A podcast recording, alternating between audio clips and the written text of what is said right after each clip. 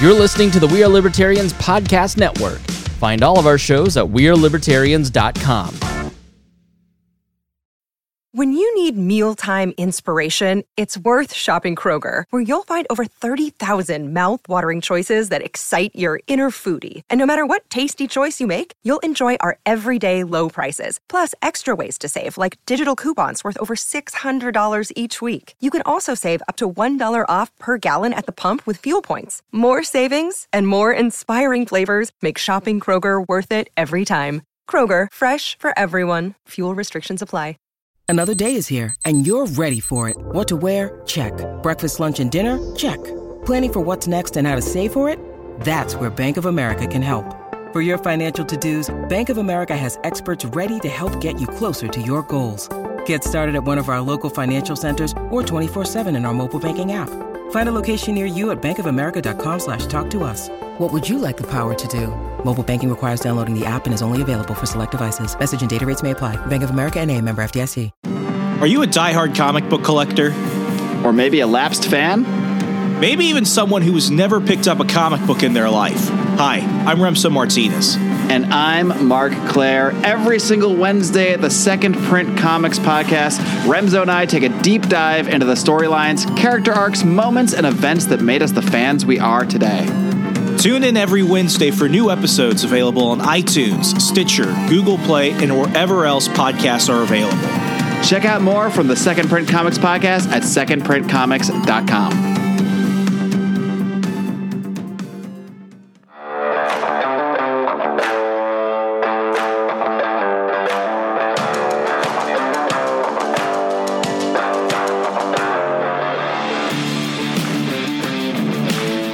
Prepare yourself.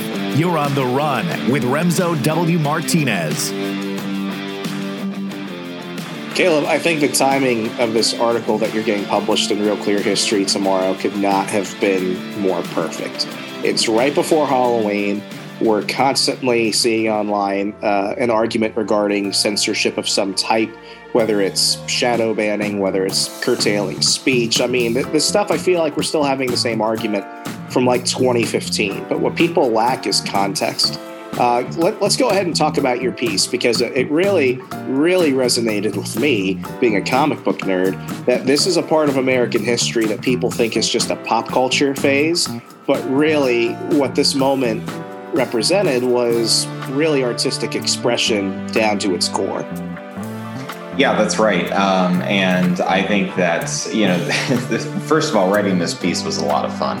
Um, this was like the intersection of all my favorite things that I could possibly write about. You know, it's it's a history piece, it's a comic book piece, it's a Halloween piece. Uh, so it's like all these things thrown into you've, one. You've got article. the trinity so of awesome. It, it was it was a blast to write, and I'm I'm I'm really happy that that Real Clear decided to go ahead and run with it. Um, and and basically, yes, you, are right. This is this is a really important episode in comic book history in particular, but it's also a really important episode in the broader history of freedom of speech. Uh, and uh, for for those who don't know, what we're talking about here is um, the uh, the Senate committee on uh, comic books is uh, it was actually called the Senate Committee on I believe it was uh, juvenile delinquency, uh, and of course that was traced back to comic books because that was their their sort of boogeyman at the time. Now those boogeymen have sort of evolved since then. It's not as much comic books anymore, um, and there were no, there was no uh, legislation that happened to to outright censor it. But there there was some definitely some damaging things to come out of it. Um, most prominently being the the comic uh, the Comic Code Authority, and that uh, is is something that had a severe impact on um, comic books and art artistic uh, ability of, of just being able to tell stories and it impacted the way that we know stories today uh, for for several decades yeah i mean you, you, almost could not sell a comic to local comic shops or newsstands if it didn't have that little white stamp on the top left corner. And, and that's the thing about it. Like people think that it was exclusively something that you had to have to even get your comic books published But the reality was, it was actually a little bit more nefarious. It was something that you had to opt into. You could Yeah. publish comic books without it, except you had a lot of that social stigma around. You had peer pressure. Uh, most notably, it was Stan Lee when he did a run on Spider Man, where he was discussing the fact that Harry Osborn, Peter Parker's best friend, became a drug addict.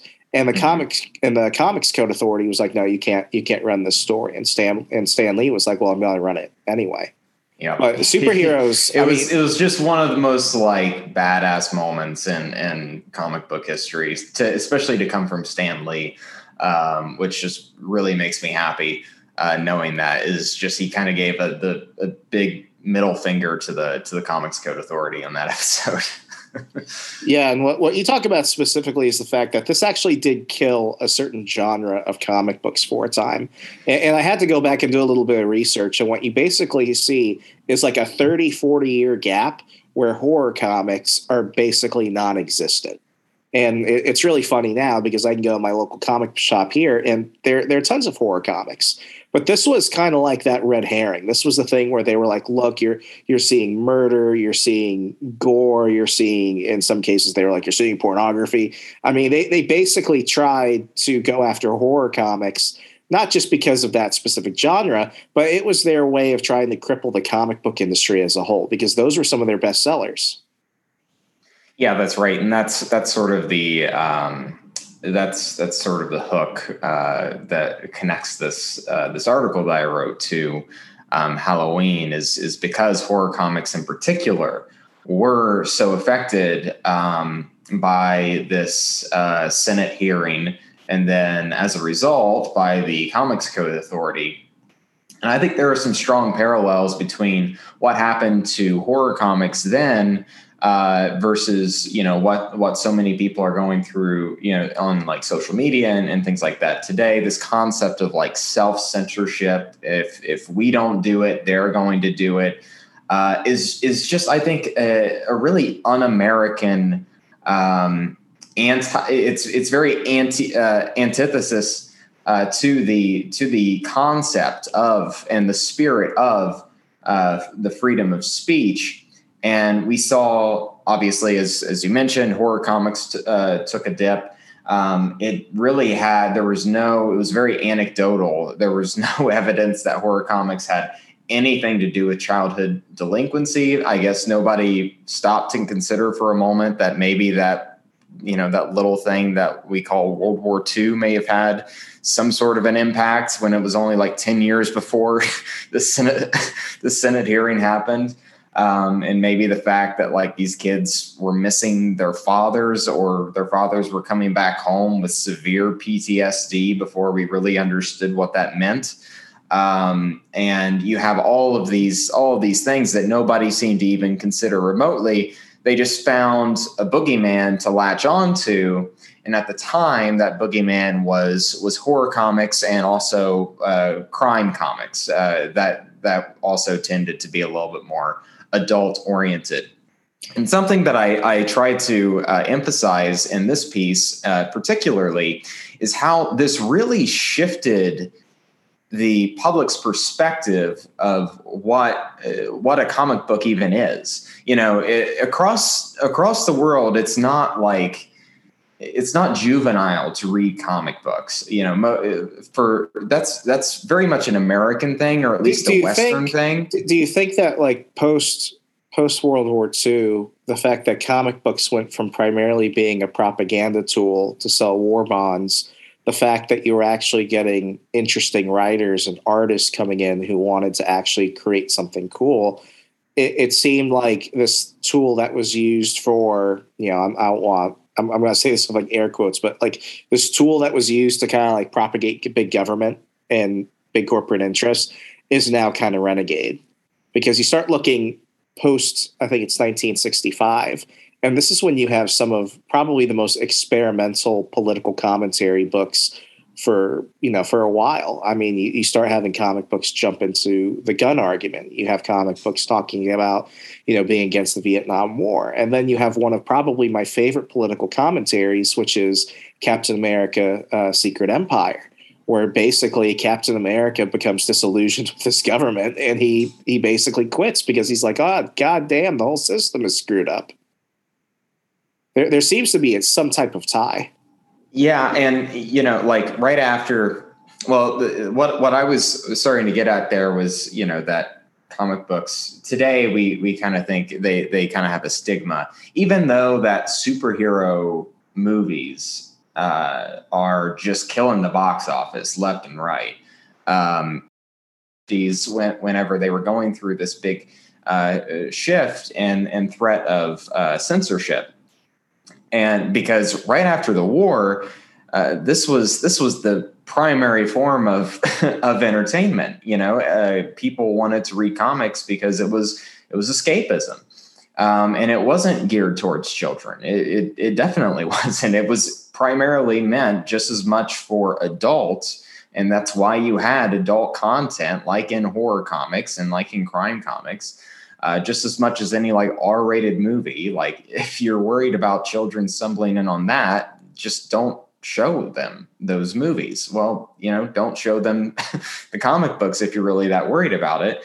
Um, and then after after that hearing and after the uh, Comics Code Authority happened, uh, you basically force comics to turn juvenile um, to to only deal with topics and to to create this sort of fantasy world, really, where uh, where everything exists in very black and white terms. There's no nuance. And it eventually got to the point where it was inhibiting storytelling abilities, which is what we saw with Stan Lee with the uh, with the Harry Osborn drug issue, um, where that's it was an important story that Stan felt very passionate about to tell, and the Comics Code Authority was saying like, well, that's tough because it it violates the code. Yeah, and that's the crazy thing about it. That issue was one of the first comics in probably a decade not to have that Comics Code Authority logo on there. And the sales went crazy. I'm pretty sure Marvel actually had to do a second printing for that. But what, what acts like that do is they show the illusion of authority because the Comics Code Authority couldn't do anything to Stan Lee. They couldn't even do anything to Marvel what it really became at the end of the day was it kind of became kind of like an extra sales pitch. Like you know you're getting something of a certain standard if you buy a comic with this Comics Code Authority label. It's kind of like the JD Power Awards. It's like that's a that's an award that was created by the auto industry to give themselves awards. yeah. Like it's not it's not real. Yeah. Yeah, and um, and and you you can kind of see that that moment, uh, even though I don't think I really touch on it too much in in this particular article. You can really see that moment uh, being a, a, bit of a threshold, uh, a watershed moment for um, uh, for for the industry as a whole. Uh, because today the the Comics Code Authority is virtually non-existent. Um, I, I, don't think anyone uses it. Uh, it was kind of used uh, kind of tongue in cheek uh, in the uh, in uh, into the Spider Verse at the at the beginning of the movie, uh, just to kind of show how far it's gone from ha- being like the arbiter of like you have to have this to now where it's like everyone looks at this and it's like man that was weird wasn't it that we had to like go to them to like seek permission to to publish these these stories? Um, and and and that's that's the natural course of things because now we understand that like no we need to tell these stories. We need to tell tough stories uh, at times and and stories that that relate to individuals because that's that's the way that that stories have always operated. They're they're not always in this like fantasy world of being black and white. And sure sometimes that that works, but it doesn't work for for every story. Uh, and for a horror comic, and this is something that I uh, I really enjoyed. I really enjoyed this part because you know they brought in during the Senate hearing back in the fifties. They brought in these uh, comic book cre- uh, creators, and there was this one comic book where they uh, it was it was a crime comic book, so it wasn't quite a horror comic book, but it was the same you know Got same uh, idea. And the guy was holding up uh, on the cover. The guy was holding up um, I believe it was his wife's head with uh, with in one hand and a bloody axe in the other, and his wife and the rest of his wife's body was like laying there to the side. It doesn't show anything graphic, but it paints the image of of of horror and it paints the image of of graphic nature. Uh, and the senator that was kind of grilling them all, and, and, they were saying like, "Do you think this is appropriate?" And the guy, the uh, the the guy who ran the the comic book um, uh, company said, "Yes, I do." For a horror comic, because this is not for everyone. This is specifically a horror comic book. We're not going to paint, you know, roses and rainbows and unicorns on this thing when it's meant to be for a very specific kind of storytelling. I, I saw this a lot when when I was working at GameStop years ago. You would have these parents, and I would remember because it would usually be like a day turnaround. You'd have these parents come in and their kids would get games that even I would think, okay, maybe that kid's a little bit too young for for like Grand Theft Auto or something.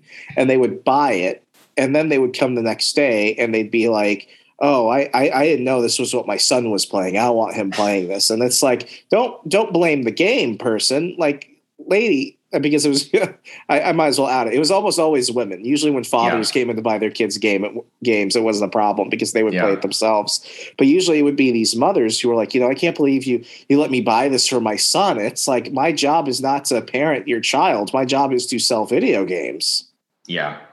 Yeah, and and I think that's that's kind of always where the the breakdown has been is that um, parents need to take control of of their own authority and their own responsibility in this realm. Like I I'm not someone I I, I definitely think that like exposing children to things too early or too young of an age can be very harmful uh, for them but that's the role of the parent to to to police and to govern that's not the role that's not something that parents should be passing off to the government or at least to the government to the extent that they can like threaten these industries so you know so much to where they start to self-regulate that's not their job it, their job is to do these things themselves and to judge for their own kids uh, whether or not this is this is appropriate for them or not.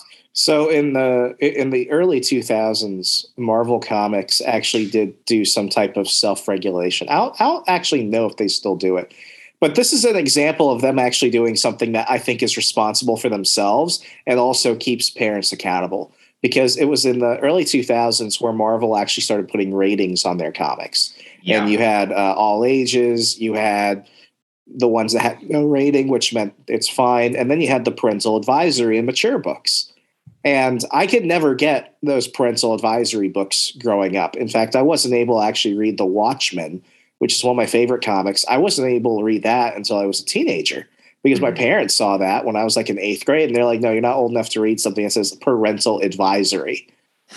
So, you know, and it was fair at that point because, you know, my parents would look at some of my comics and they're like, you know, that's a bit too risque, that's a bit too violent, what's going on, but they trusted the ratings. And for the most part, I think Marvel Editorial actually did a pretty good job with how they rated them. I don't know if they still do that, but I do know, for example, that with DC Comics, right now what they have is their DC Black Label. And, this is an yeah. example of where, you know, I'll, I'll say self censorship actually helps sell because these black label books are meant to be violent, gory. You see sex and nudity, you have graphic content. Because it's guaranteeing that, that's why they have such a heavier price tag.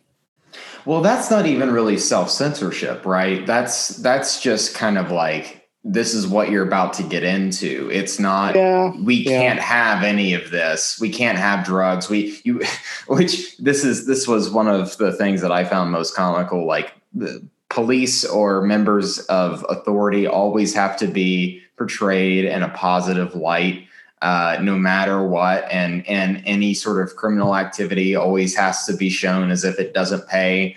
And it's just like you're creating a fantasy world. Like that's that's those were some of the standards of the comics uh, code authority. And it's like you're creating a fantasy world that just doesn't exist for these it's like kids. north like, korean shit right there. Yeah yeah. It's it's like there's one thing to guard um, uh, children from certain content. I I, I can see uh, a, a, very good reason to want to do that. Um, and again, that's the role of the parent to determine, and because every child is different, it, that's greatly dependent on like their maturity level and, and things like that. Um, so that's the role of the parent to do. But it's one thing to want to guard them from that. It's another thing entirely to just like per, just create this like fantasy world that just doesn't exist anywhere which is why we see you know the stigma in the comics industry which even though it, it it's not necessarily the case anymore um, it, it still hasn't quite recovered from that at least not in the united states of this idea that like oh comics are just for kids. Because that's the that's the kind of comic book that the comics code authority would allow uh, to sell basically do, do you think there's something unique about the way that Americans react to either wanting to ban something or just outright get rid of it? Because it seems, especially when you look at the 20th century, we're we're an incredibly reactionary people. Usually, the middle consensus just just does not hold. And when I look at comic books, I mean, I, I equate it to music. There was a point where, like, I think it was uh, the state of Los, I'm sorry, the city of Los Angeles or something, like, or San Francisco, like cities across America were banning music. They were banning concerts. They were banning Beatles albums. And it's one of the situations where it's like if we don't like something or if we think something is a problem, we're just going to go ahead and ban it. For for a country that emphasizes free speech, free expression, we don't have a great record of being very consistent with that. Yeah, I think that um, the the threat of you know this this threat of uh, reactionary just knee jerk like oh this this scares me. So you know it, it, it, i don't like it. It makes me uncomfortable. So we have to ban it.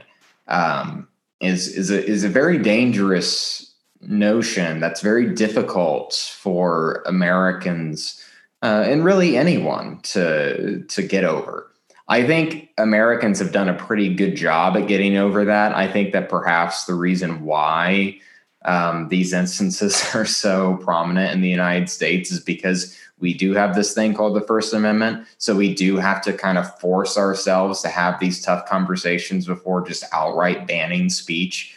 Um, because in other countries, this it, it would be much easier for the government to just arbitrarily decide that like this content is not good for children and there's no discussion about that so we're just going to ban it. And then parents don't really get a say in any of that.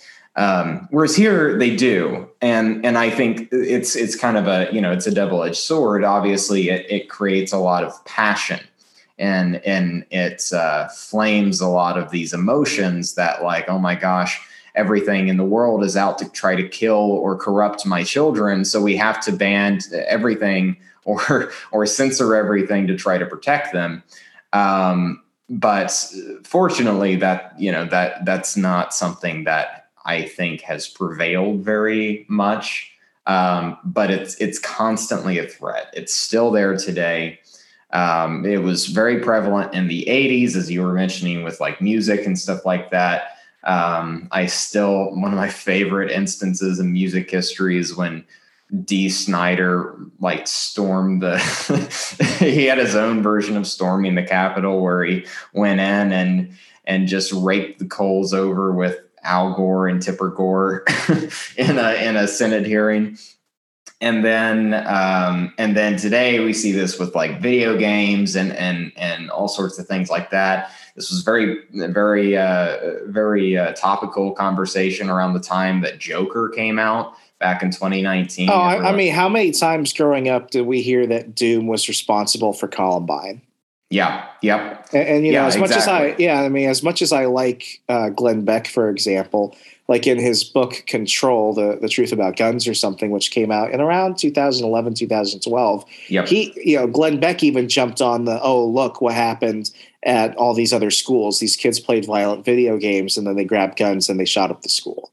Yeah, which I I think so. I mean, like I I definitely think that. Um, I think sometimes people like like Glenn might be playing devil's advocate whenever you know uh, the the next logical conclusion, if you will, uh, with with that line of thinking would be like naturally like, well, if if you think guns can do this, then what do you think video games can do? Um, but yeah, I, I don't think that that's I, I I don't think that people who like really believe that that's the case um, have really taken the time to really look into any sort of uh, of of the data on this or any anything beyond like anecdotal evidence.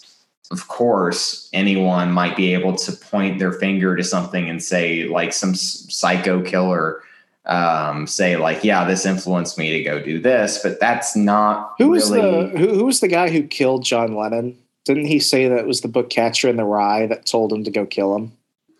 Yeah, and you have like the um, oh the uh, the Aurora, uh, Colorado shooter, the movie theater shooter, who was like in, like obsessed with the Joker. And um, do Man, you remember that? I, I went to go see. I had tickets to go see The Dark Knight Rises when that happened. Yeah, and my yeah. brother and I were the only people in the theater, and we were in Yeah. Virginia at the time. I've never seen so many cops outside of a movie theater in my life. Yeah, I and and you know, like there's there's always things like that that can happen. Um, but that's the risk that you run in a free society. Uh, it's not the job of the content creator to uh, to try to make sure that nobody will ever possibly use your work to go out and do something nefarious because that's an impossible job to do. Anyone can use anything for that um, and and that's not going to to stop happening. There's there better ways to protect from that and to prevent from that. Um, but I think that using, like I said, with sort of the comic books earlier uh, back in the 50s, like no one stopped to think back then that maybe it wasn't comic books causing childhood delinquency. Maybe it was the fact that like their father got killed in, in, in World War II or the Korean War uh, or the fact that they were coming home with this nasty PTSD that was really affecting their relationship with their kids and their wives. Uh, and and those are the kind of things that that re- we really need to be looking more into, not just you know trying to find the closest boogeyman to lump into and then say, well, we have to censor. Yeah, and I mean, I, I I rub some people the wrong way when I say this, but I'm I'm, I'm a fierce defender of like really unlimited artistic expression. Uh, you know, I, I skew more conservative. I'm a Christian, but I remember um, there was a display of a of an art piece, I think at the Met in New York, and it was it was a piss Christ. It was basically a crucifix. Yeah, yeah, I remember yeah, that. yeah. It was a it was a crucifix with with the you know with Jesus on there in like a puddle of urine, and people were like, "That's horrible." Don't get me wrong. I think it's horrible.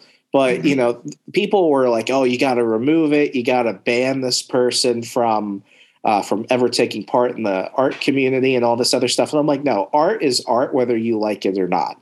And you know that It's that's kind the of same. the point of art too, is to make people uncomfortable and to to kind of ruffle some feathers uh, every once in a while. It's it's if if it was only meant to make everyone happy, that'd be a very boring world to live in. No, I, I mean, look at the '90s for the comic book industry. You're leaving the era of just like the Super Friends. You're leaving the era of you know, and, and, you know, I, I say that Yeah. in jest, but it's like you're leaving the era of the Comics Yeah. Code Authority. What do you get? You get Spawn. You get the Max. You get the Punisher. You get Vigilante. You get really what, what I think are great comics. But because there was such a push for moderation and such a push for you know uh, sanitizing so many of these stories, you get some of the most gory, sexually explicit, maddening stories that have ever been published. Mhm. And a lot of them were simply being published just because they could. I remember uh, Rob Liefeld and Todd McFarlane from Image Comics. They were saying, "Yeah, our stories weren't really about stories. It was really just about how much can we get away with the artwork on some of the stuff." and, and don't get me wrong, I think that's cool, but that's what happens when we skew one way too far, and then yeah, we're surprised. swings really hard the other way. Yeah, and I mean, th- this is what we're dealing kind of right now with like the woke comic books. Yeah, It's because you had so many people that felt that, you know, comic books needed that push that because a couple of people said, no, you can't get away with that stuff, they were like, you know what, we're going to try and get away with it anyway. And Yeah. you know, don't get me wrong, I, I have a problem with some of the stuff that like DC and Marvel editorial have done. But the thing I try and tell people is there are enough good books out there that if you don't want to read a certain book, there's another book available for you. Yes. And I, I- and I I agree. Yeah, and I think the market tends to correct those things. Yeah, and and I think that now we're starting to level out. But I mean, like it's it's really saying a lot, honestly. Just like how much um, this this this hearing that resulted in in the Comics Code Authority. It's really saying a lot how much of an impact that it had on speech um, that I don't think enough people fully appreciate or fully realize today you know we we kind of look back through history and we see all these staple moments that that had a huge impact. But a, a lot of a lot of people I, I don't think realize how much of an impact this this hearing on comic books had on on the future of of art and expression uh, and speech in the United States. And and it's a story that that we really need to to amplify more and obviously since it's centered around horror uh, and and and Halloween themes, that that's kind of what I was trying to do with with this article. Well, I certainly think you did a job well done. Caleb, I'm going to go ahead and share your article tomorrow once it gets published. But if anyone wants to go ahead and follow you, argue with you, all that jazz, how could they do so?